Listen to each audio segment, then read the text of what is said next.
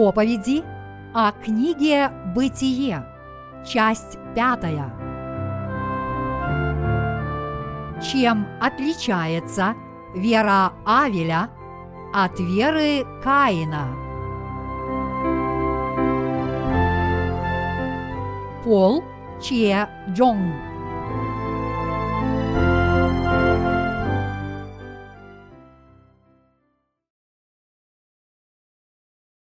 духовное значение приношения Авеля от первородных стада своего и от тука их.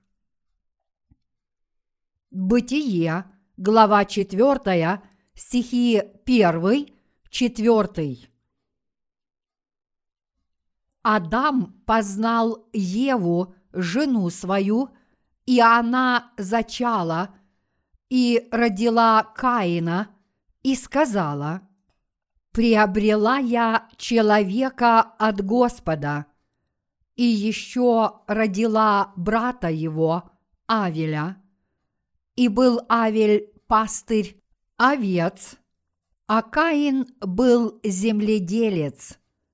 Спустя несколько времени Каин принес от плодов земли дар Господу, и Авель также принес от первородных стада своего и от тука их. И презрел Господь на Авеля и на дар его.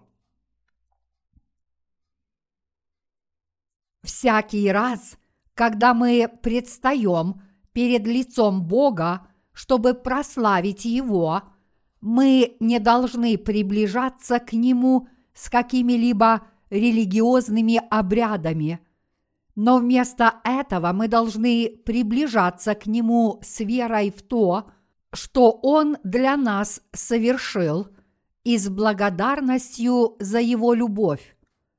Только тогда Бог примет наше поклонение и обильно изольет на нас Святого Духа. Авель принес от первородных стада своего и их жира. Когда совершается жертвоприношение Богу, обязательно необходимо принести жертвенное животное и его жир. В Библии очень много раз написано, что, приближаясь к Богу, надлежало приносить этот жир. Почему Богу нужно приносить жир, потому что жир жертвенного животного, упомянутый в Библии, имеет отношение к Святому Духу, то есть священному Духу Божьему. Всякое жертвоприношение Богу – это должно быть животное без порока. Это беспорочное жертвоприношение – символизирует самого Иисуса Христа. Чтобы святому Богу прийти на эту землю в человеческой плоти, Иисус Христос был зачат в теле Девы Марии Святым Духом, и поэтому Он есть непорочный Сын Бога Отца. Как говорит нам Библия, чтобы изгладить грехи человечества – Иисус Христос принес Богу Отцу свое тело в качестве нашей мирной жертвы. Мирная жертва – это жертвоприношение, посредством которого грешник становится безгрешным и примиряется с Богом, приведя к нему жертвенное животное, возложив руки ему на голову – и принеся его в жертву. Соответственно, мирная жертва – это все равно, что жертва за грех.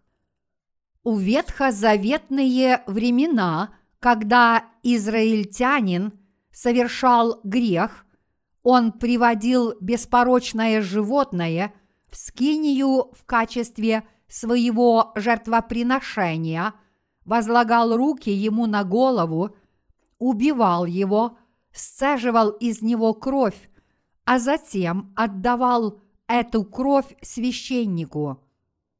После этого священник помазывал этой кровью рога жертвенника всесожжения и приносил искупительную жертву от имени грешника. Наряду с мясом забитого животного священник также приносил его жир, как повелел Господь. И весь тук ее отделит, подобно как отделяет тук из жертвы мирной, и сожжет его священник на жертвеннике в приятное благоухание Господу. И так очистит его священник и прощено будет ему. Левит, глава 4, стих 31. Так и Авель принес от первородных своего стада и их жира, тем самым предвосхитив этот порядок жертвоприношений. Когда израильтяне приносили жертвы Богу, они непременно возлагали руки на жертвенных животных, разрезали их на куски и клали их на жертвенник всесожжения. Также они должны были обрезать жир с печени и почек жертвенного животного и приносить его в жертву Богу. Это было предвосхищение искупления – которое принес нам Иисус Христос, и пророчество о том, что Он станет нашим первосвященником, понесет на себе наши грехи, принесет свое тело Богу в качестве мирной жертвы и тем самым изгладит все наши грехи. Иисус Христос – это сам Бог но чтобы принести свое тело Богу Отцу качестве нашей искупительной жертвы, Он пришел на эту землю в человеческой плоти. Иисус – это Бог и наш Спаситель. Именно потому, что Иисус Христос принес свое тело в качестве мирной жертвы человечества – мы смогли получить от Бога прощение грехов и дар Святого Духа. Вот почему мы, верующие в Евангелие воды и духа, теперь можем смело представать перед Богом и поддерживать с этим святым Богом отношения. Однако те, кто имеют неверное представление – об Иисусе не могут примириться с Богом. Поскольку в сердцах этих людей до сих пор есть грехи, они не могут предстать перед Богом. Чтобы примириться с Богом, человек должен понять, что такое совершенная мирная жертва, которую принес Иисус, и уверовать в нее – но несмотря на это требование, многие люди по-прежнему остаются неспособными омыться от своих грехов только потому, что они не знают, что Иисус – это сам Бог. Они не понимают, что такое совершенная мирная жертва – и поэтому не верят в него. Даже если бы мы забили тысячу животных и принесли их в жертву Богу, неужели Он бы их принял? Неужели Бог принимает такие жертвы? Даже несмотря на то, что многие христиане жалеют Иисуса, когда размышляют о том, сколько ему пришлось пострадать на кресте и какому позору он подвергся, они не предстали перед Богом Отцом с искренней верой в то, что Иисус – это Бог, и в результате так и не смогли получить прощения своих грехов. То, что Авель принес жир первородных, означает, что он уверовал в обетованное спасение, а именно в то, что сам Бог, который есть Слово, придет на эту землю во плоти. Поскольку Иисус Христос – это сам Бог, дело искупления, которое Он совершил, является совершенным, и таким образом именно верой в это спасение мы спасаемся от греха. Будь Иисус обычным смертным человеком, мы бы не могли спастись от своих грехов.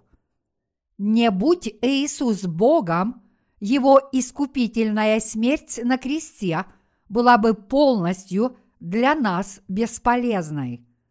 Чтобы нам, людям, спастись от греха, уверовав в Бога, сам Бог пришел на эту землю в человеческой плоти, чтобы стать нашей беспорочной жертвой, взять на себя все грехи человечества посредством своего крещения и умереть вместо нас. Только потому, что Иисус есть Бог, Он смог стать истинным Спасителем человечества. И только если мы поймем эту истину и в нее уверуем – мы непременно спасемся. Многие современные христиане считают Иисуса обычным человеком, даже несмотря на то, что исповедуют веру в Него как в Спасителя. Подобные люди не могут спастись от своих грехов по-настоящему. Спастись могут только верующие в то, что Иисус – это сам Бог. Кроме того, человек должен знать и верить, что Иисус Христос был крещен в реке Иордан, чтобы понести на себе наши грехи, и что Он умер жестокой смертью на кресте, чтобы понести наказание за наши грехи вместо нас. Только тогда он сможет обрести спасение. Для Иисуса Христа было вполне справедливо и достойно понести на себе грехи мира посредством своего крещения, и поэтому Он стал нашим жертвоприношением, чтобы заплатить за эти грехи. Вот почему перед тем, как принять крещение в виде возложения рук, Иисус сказал Иоанну Крестителю, «Оставь теперь, ибо так надлежит нам исполнить всякую правду». Матфея, глава 3, стих 15. Поэтому мы лишь обязаны – уверовать в это Евангелие истины. Даже несмотря на то, что все мы заслуживали проклятия, чтобы изгладить все наши грехи, Бог Отец принес Иисуса Христа в качестве нашей мирной жертвы и устранил наш позор, проклятия и муки через Христа – вот каким образом мы спаслись. Библия говорит, что Бог не принял Каина и его жертву, потому что Каин принес ему дар от плодов земли. Бытие, глава 4, стих 5. В этом жертвоприношении Каина не было крови, позволяющей заплатить за его жизнь. Именно вода и кровь смывают грехи людей. Мы освобождаемся от всех своих грехов, если веруем в то, что Иисус Христос есть сам Бог, и что Он взял на себя все наши грехи, приняв крещение и смерть на кресте. Бог не мог принять нас, людей, потому что у нас было очень много грехов. И поэтому, чтобы разрушить стену греха, которая разделяла нас с Богом, и изгладить все наши грехи, Бог принес своего Сына в качестве нашей беспорочной жертвы, в качестве мирной жертвы Отцу. И Господь поистине изгладил все наши грехи самым справедливым образом. Чтобы точно узнать, как были смыты наши грехи, мы должны более внимательно рассмотреть ветхозаветные жертвоприношения и новозаветную вечную жертву. Во-первых, Левит, глава 4, стихи 28 31 описывает ежедневные жертвоприношения израильтян, совершаемые в ветхозаветные времена. Мы читаем, «Если же кто из народа земли согрешит по ошибке и сделает что-нибудь против заповедей Господних, чего не надлежало делать, и виновен будет. Левит, глава 4, стих 27. Прежде чем построить скинию, Бог установил закон. Это потому, что закон дал людям возможность осознать свои грехи. Римлянам, глава 3, стих 20. С помощью этого закона Бог дал израильтянам возможность сначала осознать свои грехи, а затем войти в скинию и получить прощение грехов согласно порядку жертвоприношений. Кто-то из народа, в данном случае имеет отношение к каждому израильтянину. Когда кто-то из обычных людей осознавал себя грешником, который нарушил заповеди Божьи, он должен был привести в скинию жертвенное животное, возложить руки ему на голову, убить его, принести его кровь в жертву Богу и тем самым примириться с Богом.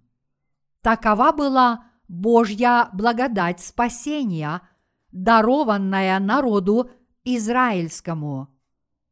Левит, глава 4, стих 29 гласит «И возложит руку свою на голову жертвы за грех и заколют козу в жертву за грех на месте, где заколают жертву всесожжения. Жертва за грех в данном случае имеет отношение к жертвенному животному, которое предавали смерти вместо грешника. Это жертвенное животное принимало на себя беззаконие грешника – посредством возложения на него его рук и умирала вместо него. Возлагать руки означает передавать или перекладывать. Если бесноватый человек возлагает руки на другого человека, тот человек тоже становится бесноватым. Так же само грех передается путем возложения рук. Левит, глава 1, стихи 1, 4 говорит, что если грешник передавал свои грехи через возложение рук, он должен был убить тельца. Любые способы жертвоприношения Богу должны соответствовать установленному порядку. Левий – это имя третьего сына Иакова. Бытие, глава 29, стих 34. Имя Левий означает присоединение к Богу.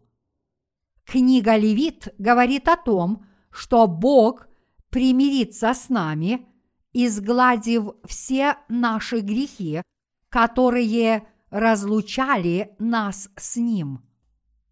Написано, если жертва его есть всесожжение из крупного скота, пусть принесет ее мужского пола без порока, пусть приведет ее к дверям скинии собрания, чтобы приобрести ему благоволение пред Господом.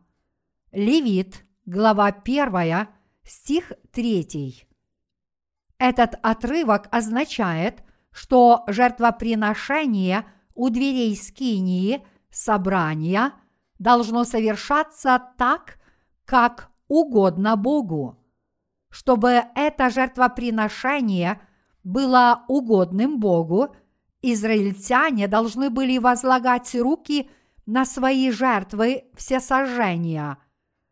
Библия говорит, что только тогда совершалось искупление. Когда обычные люди в ветхозаветные времена получали прощение своих ежедневных грехов, они сначала передавали свои грехи жертвенному животному, возлагая руки ему на голову, извлекая из него жир, разрезая его на куски и принося его в жертву Богу. Но прежде чем жертву сжигали, ее кровью помазывали рога жертвенника всесожжения. Что означает этот обряд? Библия говорит, грех Иуды написан железным резцом, алмазным острием, начертан на скрижали сердца их и на рогах жертвенников их. И Еремия, глава 17, стих 1. С духовной точки зрения рога жертвенника всесожжения имеют отношение к книге суда, в которой людские грехи записаны перед Богом. Откровение, глава 20, стих 12. Тот факт, что кровью жертвоприношения помазывали эти рога жертвенника, говорит нам, что хотя грешник, который должен был умереть в качестве возмездия за свои грехи, кровь жертвоприношения была ценой, заплаченной за саму его жизнь.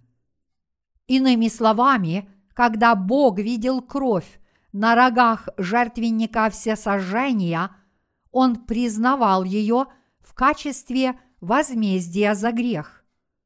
Затем священник выливал остальную кровь на землю у подножия жертвенника всесожжения. Эта земля у основания жертвенника относится к человеческому сердцу – почему первосвященник выливал оставшуюся кровь у основания жертвенника. Всякий раз, когда человек совершает грех, этот грех записывается на скрижалях его сердца. Даже если этот грех совершен неумышленно, по ошибке и поэтому грешник считает, что этот грех будет ему прощен, он все равно остается в его сердце и постоянно дает о себе знать. Поэтому кровь жертвоприношения выливали у основания жертвенника в качестве напоминания для очищения совести. Когда жертвователь видел кровь своего жертвенного животного, вылитую у основания жертвенника, он понимал, что это он должен был пролить кровь и умереть, как это животное. И он возвращался с глубоким чувством благодарности к Богу за то, что он принял жертву этого животного вместо него. Даже несмотря на то, что грешник неизбежно должен был умереть, поскольку Бог возлюбил человечество, Он позволил грешникам ветхозаветных времен приближаться к Нему, получая прощение грехов согласно порядку жертвоприношений – по которому их грехи переходили к их жертвенным животным, предаваемым смерти вместо них. Таким образом, люди в ветхозаветные времена получали прощение грехов и могли приближаться к Богу. Однако подобные ежедневные жертвоприношения – были довольно обременительными, потому что их следовало совершать и в рабочие, и в свободные дни. Кроме того, в сердцах израильтян продолжали накопляться грехи, за которые не было принесено никакой жертвы.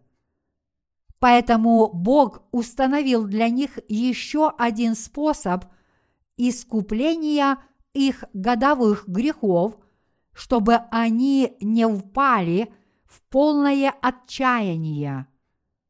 В Левит, глава 16, стихи 29-30 написано «И да будет сие для вас вечным постановлением в седьмой месяц, в десятый день месяца – смиряйте души ваши и никакого дела не делайте, ни туземец, ни пришлец, поселившийся между вами, ибо в сей день очищают вас, чтобы сделать вас чистыми от всех грехов ваших, чтобы вы были чисты пред лицем Господним. Как написано – Бог установил десятый день седьмого месяца как день искупления. Бог постановил, чтобы в этот день от всех своих грехов очищались не только все израильтяне, но и все пришельцы, живущие среди них. И он повелел им в этот день не делать вообще никаких дел – каждом году десятый день седьмого месяца был выделен как день искупления, когда искупались все годовые грехи израильтян.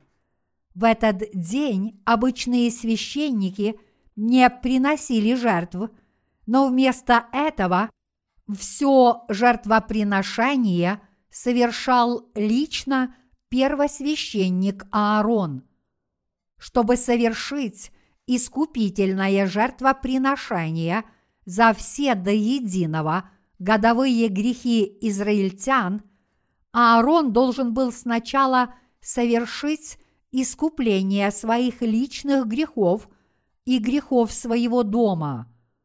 Поэтому он приводил тельца без порока, передавал ему свои грехи и грехи своего дома – возлагая руки ему на голову, убивал тельца, а затем брал его кровь в святое святых. Затем он обмакивал свой палец и семь раз окроплял ковчег завета в святом святых, то есть его крышку с восточной стороны. Левит, глава 16, стихи 11, 14. Совершив таким образом искупление за себя и дом свой, Аарон затем брал двух козлов, бросал о них жребий, забирал одного из них в скинию и жертвовал его Богу от имени всего своего народа. Возложив руки на голову козла, убив его и исцедив из него кровь, Аарон брал эту кровь в святое святых и семь раз крапил ею перед и над ковчегом завета, так же само, как он это делал с кровью тельца. Что означает – упомянутое здесь семикратное крапление кровью. В Библии число семь означает совершенство. Иными словами, семикратное крапление кровью жертвы означает, что Бог полностью отпустил грехи всем людям. Поскольку к краю облачения Аарона – были прикреплены золотые колокольчики, можно было отчетливо услышать их звон. Поэтому, когда Аарон крапил кровью на крышку, тоже можно было услышать звон этих колокольчиков. За пределами святилища народ с волнением ожидал, пока золотые колокольчики не прозвенят семь раз. Таким способом народу израильскому отпускались все грехи, но поскольку израильтяне стояли вне Скинии, некоторые сомневались, были ли отпущены их грехи. Поэтому первосвященник выходил из Скинии и приносил в жертву оставшегося козла, в то время как все люди смотрели на него, стоя перед израильтянами, которые приносили свои годовые грехи, Аарон возлагал голову на этого козла и исповедовал все их грехи за целый год. Когда он возлагал руки на козла – все их грехи переходили к этому козлу. Затем на виду у израильтян этого козла отводил в пустыню назначенный человек и оставлял там. Таким образом, далеко унося грехи израильтян, как далеко восток от запада. Псалом 102, стих 12, и давая им возможность получить прощение грехов. Этот козел называется козлом отпущения. Выражение «козел отпущения» означает быть отпущенным. Под бременем годовых грехов Израиля этот козел отпущения бродил – по бесплодной пустыне, пока не умирал, и таким образом расплачивался за грехи израильтян вместо них. Так народ израильский освобождался от своих грехов. Левит, глава 16, стихи 21, 22. О дне искупления Бог сказал в Библии, «И да будет сие для вас вечным постановлением». Левит, глава 16, стих 29. Иными словами, это постановление предвосхищало вечную искупительную жертву. В конце концов, разве могло животное навсегда искупить какой-либо грех? Козел отпущения – это никто иной, как предвестник Иисуса. Увидя возложение рук, наш Господь Бог принял крещение своего полностью безгрешного и святого тела и таким образом взял на себя все наши грехи и дал нам возможность получить вечное прощение грехов. Иисус пришел как Спаситель который спасет людей своих от греховых. Матфея, глава 1, стих 21. Когда Иисусу исполнилось 30 лет, он начал свое общественное служение, чтобы изгладить все наши грехи. Если мы обратимся к Матфея, глава 3, стих 15, то увидим, что Иисус повелел Иоанну Крестителю крестить его. «Оставь теперь, ибо так надлежит нам исполнить всякую правду». Этот отрывок означает, что Иисусу надлежало принять крещение, чтобы изгладить все грехи человечества – подобно тому, как Аарон был представителем народа израильского, так Иоанн Креститель был представителем человечества. Иисус сказал, «Из рожденных женами не восставал больший Иоанна Крестителя». Матфея, глава 11, стих 11 чтобы взять на себя грехи человечества, Иисусу надлежало принять крещение от Иоанна Крестителя, представителя всего человечества. Это крещение, которое принял Иисус, требовало возложения рук Иоанна Крестителя. Во время него Иисус вошел в воду и снова вышел из нее. То, что Иисус здесь окунулся в воду, означает его смерть, а то, что он поднялся из воды, означает его воскресение. Как возложение рук, так и крещение имеют одно и то же значение – в ветхозаветные времена грех переходил через возложение рук, тогда как в новозаветную эпоху это свершилось благодаря крещению Иисуса. Иисус был крещен не потому, что был смиренным, но он был крещен, чтобы изгладить грехи всех людей, то есть исполнить всякую правду. Поскольку Иисус взял на себя грехи всего мира, каждый грех был возложен ему на голову.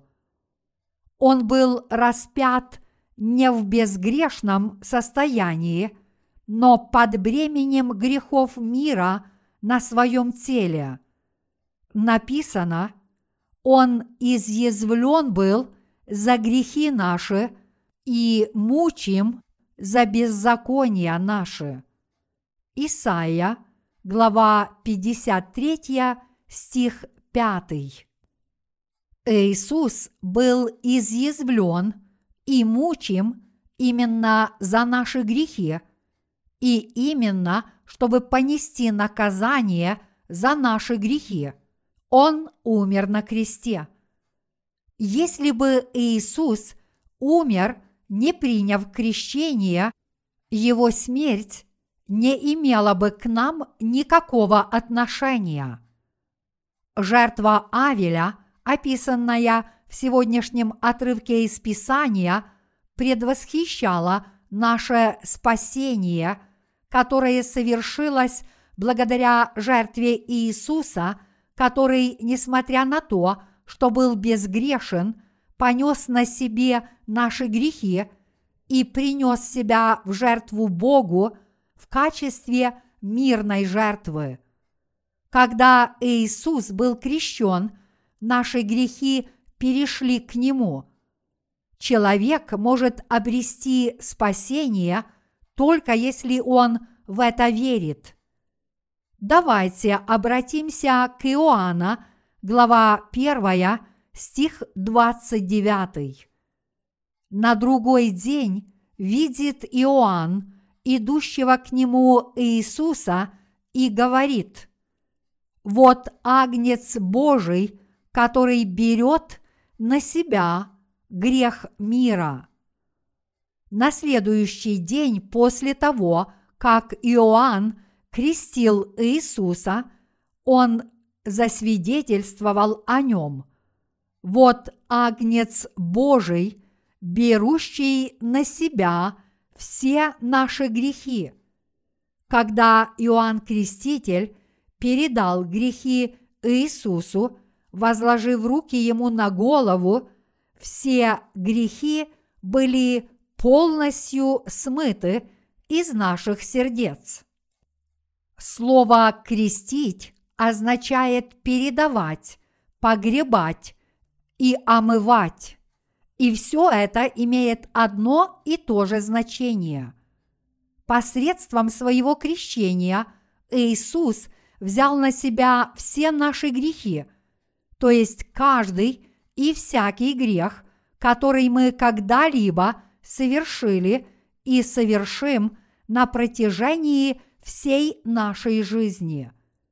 Мы не можем взойти на небеса с помощью наших добрых дел, но это возможно по искренней вере в то, что Иисус взял все наши грехи на себя. Поскольку Иисус заранее взял на себя все грехи человечества раз и навсегда, в мире – не осталось ни единого греха. Таким образом, каждый стал безгрешным, однако многие люди не верят в то, что Иисус взял на себя все их грехи, и поэтому они идут прямо в ад со всеми своими оставшимися грехами. В противоположность этому – все истинно верующие в Иисуса являются праведниками, потому что они получили полное прощение грехов, уверовав в Евангелие воды и духа. Всякий, не имеющий греха, является праведным человеком. Люди с совершенной верой поистине безгрешны – в своих сердцах. Иисус отдал за нас свою жизнь и истек кровью на смерть вместо нас. А прежде чем издать последний вздох на кресте, он воскликнул громким голосом «Совершилось!» Иоанна, глава 19, стих 3. Таким образом, Иисус изгладил все грехи этого мира раз и навсегда. Библия говорит нам, что наше спасение свершилось, провозглашая, что благодаря одному искупительному жертвоприношению Иисус Христос, сам Бог, навсегда сделал совершенными освящаемых. Евреям, глава 10, стих 14. Поэтому все те из нас, кто веруют в эту истину, вовеки безгрешны.